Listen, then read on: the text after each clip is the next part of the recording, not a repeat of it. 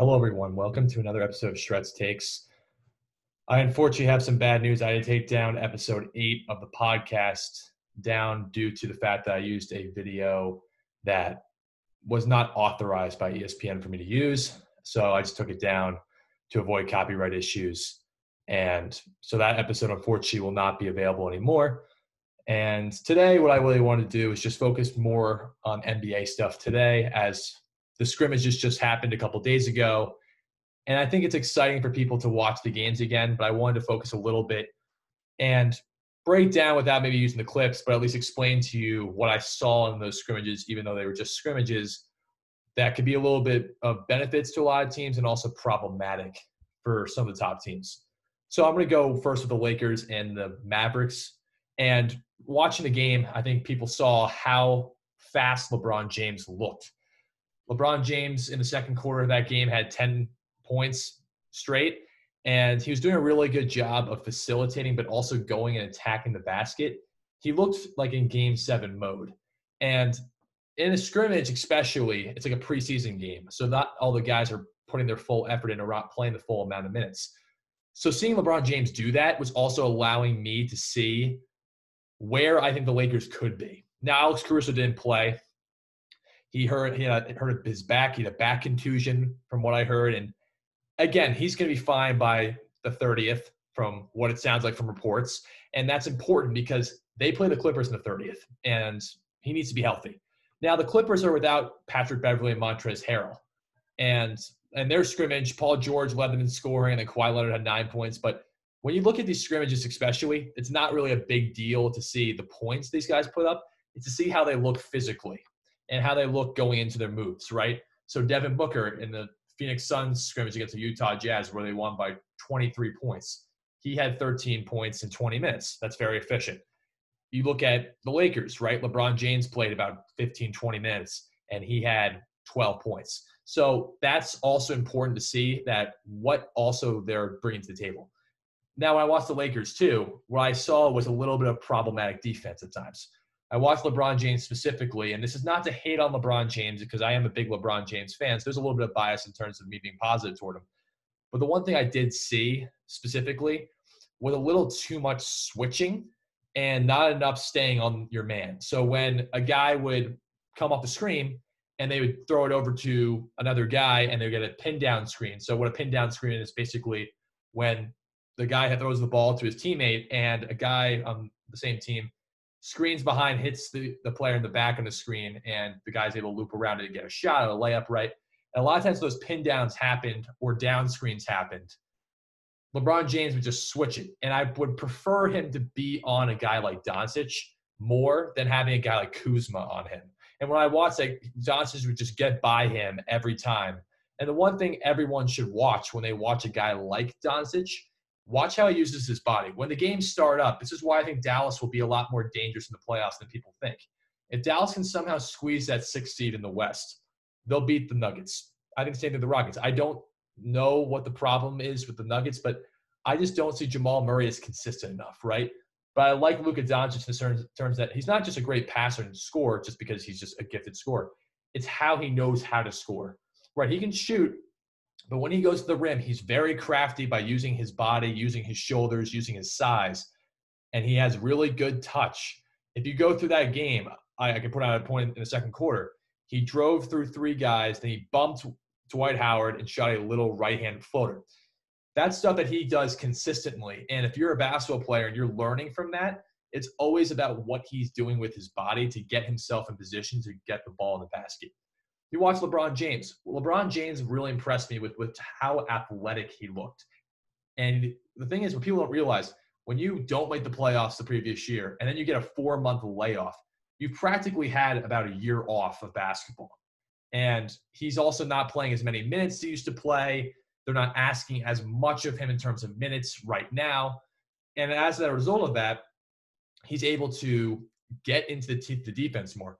If you watch the second quarter specifically, and I encourage everyone to go watch the second quarter against the scrimmage, just watch how he attacks the teeth of the defense. He gets in, he lays the ball in his left hand, lays the ball in his right hand. He gets a steal, and he blows by everyone and dunks it. He's thirty-five, and he's beating everyone down the court. And for the Clippers, that's a little bit scary for them to see that Because if LeBron James is fully motivated and fully rested, they're not going to beat them. I, I, I hate to say it to the Clippers because you don't know how Patrick Beverley is going to come back from his family matter, and he has to go through all the quarantine, right? And so what, as people don't who maybe don't know this, if you leave the bubble and you don't get tested every day you're out, you have to do a ten-day quarantine. But if you get tested every day you're out, you get a four-day quarantine. So Zion Williamson will get a four-day quarantine, and he should be back by their first game. Hopefully Patrick Beverley is too, but you have to make sure he's back by the twenty-sixth because the game's on the thirtieth, right? So you have four-day quarantine, then he's going to be able to play. Or you have to get him back earlier than that because maybe he has to have a day of practice. I'm saying that the, the fact is, when I watch those scrimmages especially, there were glimpses of obviously the greatness, but Paul George is something that intrigued me. He looked very fresh. And I understand it's a scrimmage again, right? Scrimmages, again, aren't necessarily that important. But it is important for the players to get their rhythm back. And getting their rhythm back is important because they have big games coming up. And when you have a four-month layoff, you can lose your rhythm. And when you play against live contact, it's not the same as playing just by yourself in your driveway. So having that in that in its own right is going to get the Clippers an advantage too, because if Paul George can play like the Paul George of O K C, the, the Clippers also are a much more dangerous team. Now, I think that Anthony Davis and LeBron James are the better duo, but Kawhi Leonard can guard LeBron James better than anyone else in the league. And if Paul George can be a legitimate second option and not fade away in the playoffs like he's done before, you can just look at the numbers. Look at his series against Portland. He shot thirty-something percent from the floor, and he averaged about twenty-three points a game in that series, right? And the previous year, he shot two for fifteen against Utah in game six when Russell Westbrook put up forty-five points. See, that that's a problem, right? And Russell Westbrook, I'm not saying he's been good in the playoffs either. But if you're a second option, you got to be that good second option, right? And Anthony Davis, for example, has averaged thirty in the playoffs. If you look at his series against the Warriors, the last time he's in the playoffs, he averaged thirty. And people are going to say, well, you know, Anthony Davis didn't get very far.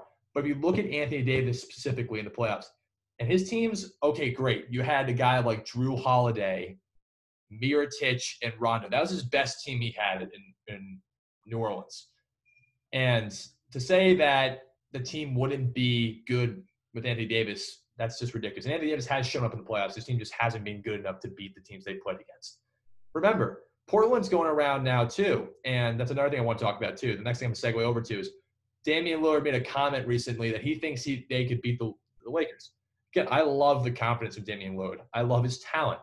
I love his ability to be able to score at will anytime you need him to. And again, he's a guy in the playoffs who's proven to have huge moments, right?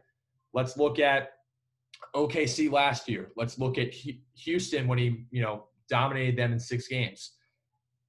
Even look at just his Nuggets series last year.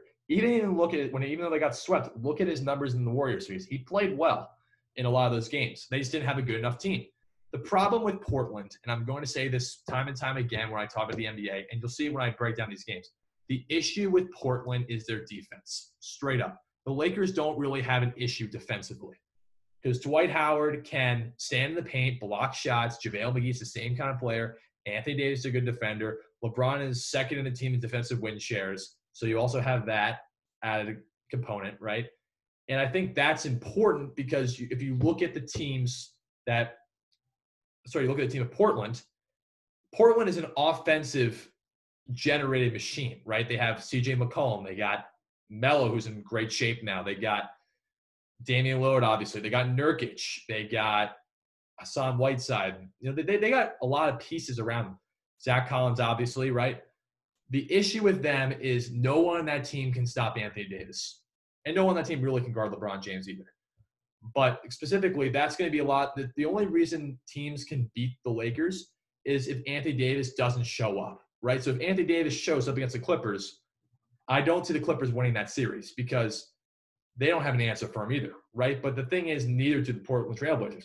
Nurkic is strong. He's very physical. He's a very talented, good player. But he isn't mobile enough to guard Anthony Davis if he had to. And also, I don't think he's mobile enough to in pick and rolls to necessarily stop LeBron James from throwing lobs at Dwight Howard and JaVale McGee. Again, they, the Lakers are second in fast break points in the N B A. So you also have that added component. And LeBron James also is just so good in the playoffs. There's no way he's going to beat Portland. But the reason I bring Anthony Davis and New Orleans up is with that, you know, pretty decent New Orleans team, they beat the Portland Trailblazers in five, you know, four games. Four games. They swept them. And I'm not putting that as a knock on Damian Lillard, but Damian Lillard, I love his confidence. And you know what? He's having a terrific year this year, right? Averaging twenty-eight points a game, doing everything you want a guy like him to be doing. But what's the problem with them, though? They don't defend well enough. They're one of the they're bottom half defensively and they're bottom half in rebounding. Now, the rebounding will improve with Nurkic and Collins back, but the defense is not going to get that much better. Let's be real about that. Nurkic isn't an all-world defender. Zach Collins is an all-world defender. We saw what happened against the Western Conference Finals last year when they played the Warriors. They're not a good enough defensive team. Now, they can score with the best of them. Are they really going to stop the Lakers? Absolutely not. Do I see them pushing to maybe six games possibly? Yes. I think Portland has the talent to push at six games. They could definitely win a game or two and, you know, take one from the Lakers or two, right? But realistically, I think it would probably go five games. Um, I wouldn't be surprised if it went six, but I think realistically it goes five games. And I don't want to hear the fact that Portland's going to beat the Lakers. That's just absurd. It's an it's a, it's absurd hot take by media people that just want to make a, a nice entertainment field out of the people, right? That's ridiculous. If you look at the facts, there's no way that Portland would beat the Lakers, right? Now I want to break down also the other nominees too. So another thing I was going to break down as well is the N B A M V P race. And let's be honest about it. LeBron James is having an unbelievable year. And the reason why he's in the M V P conversation now is recency bias. Hands down, it's recency bias. If you look at the N B A and you look at LeBron James' last couple games, again, thirty-seven against the Milwaukee Bucks, twenty-seven against the Clippers. Then I think he had twenty-nine or thirty against the Brooklyn Nets, right? And he beat, yeah, he took it to Giannis. He took it to Kawhi, right? So, I mean, I, I'm not going to sit here and say that LeBron James doesn't deserve to be in the conversation. Of course he does. LeBron James has a fighting chance, but he's not going to win the M V P. Giannis outduels him in P E R, scoring, rebounding, pl- real plus minus. So I'll break down the numbers for you. Giannis is the best P E R in the league and one of the best all time. His real plus or minus when he's on the court, according to E S P N, is ten point three. LeBron James is nine point two. He averages twenty-nine point six points a game. LeBron averages twenty-five point seven. Now LeBron James averages more assists. So I forgot th- th- that's the one thing I'll claim. LeBron averages more assists. LeBron leads the league in assists. So Giannis, I, you know, the one thing he has over him is Giannis is probably going to win Defensive Player of the Year because Giannis leads the entire league in defensive players win shares, or at least he does. And he and the, also opponents against Giannis in one-on-one situations shoot thirty-six percent. Now, what does that mean? It means that Giannis is right now the M V P. Hands down, he deserves the M V P. If you're not counting the next eight games that they're playing, Giannis should win the M V P. But what does that mean for LeBron James? Because if you remember, I say, what does that mean for LeBron? What it means for LeBron James is LeBron is going to be more motivated than people are going to think, because LeBron's going to, in those interviews, like, ah, oh, it doesn't really matter that much to me. You know, I people say I couldn't do things in the in the Western Conference. Look what I'm doing, right? He's going to say the right things on camera. But LeBron James is going to be, you can even tell from that scrimmage, he's more motivated. And that's why I'm still going to go with the, the Lakers. But that's not necessarily the important piece of the conversation. You have to, whenever you make these debates, look at the numbers, look at what they really have done for their team. And you have to look at P E R. You have to look at plus minus. You have to look at points, rebounds, assists, block shots, steals. Giannis leads his team in, in all those categories. Now, he's not a better assist guy than LeBron James. But what is he better than him at? Every, almost every other category, right? Now, is he a better player than LeBron James? No, he's not a better player than LeBron James. Not like, let, let's get that out. But he's going to win M V P this year. And even the public might turn against LeBron. That's a recency bias. Look at the entire season. Giannis has proven to be the M V P. Also, Giannis did outduel LeBron James when they played in Milwaukee. Completely outdueled him. So really, let's let's just be honest about it. Giannis is going to win the M V P. And the last thing I just want to wrap up with is the fact that what I think will happen when July thirtieth will hit. Do I think the Lakers and Clippers game will result in the Lakers winning or the Clippers winning? So I'm going to break it down in a few different ways and make this short for you guys. I do think the Clippers are going to win the game. And here's why I think that. I think that the Clippers have had the better hand. I think that right now they have more talent. I think the Lakers are still trying to figure out their new pieces. I think it's going to take the eight games for the Lakers to get it. I do see the Clippers winning this game. And it's not because I, I think LeBron James will show up. I think Anthony Davis will show up. But if you look at the supporting cast, if ha- I'm just saying this is if Harrell and Beverley are back, the Clippers are going to win because they have a better supporting cast right now. Now, do I think the Lakers will beat them in the playoffs? Yes, because I think they'll get their chemistry right. And that's not a knock, but it's a regular season game. So personally, I just think the Clippers right now are in a little better situation talent-wise than the Lakers are. And a little bit, they're like, you know, they're, they, they're starting to figure it out.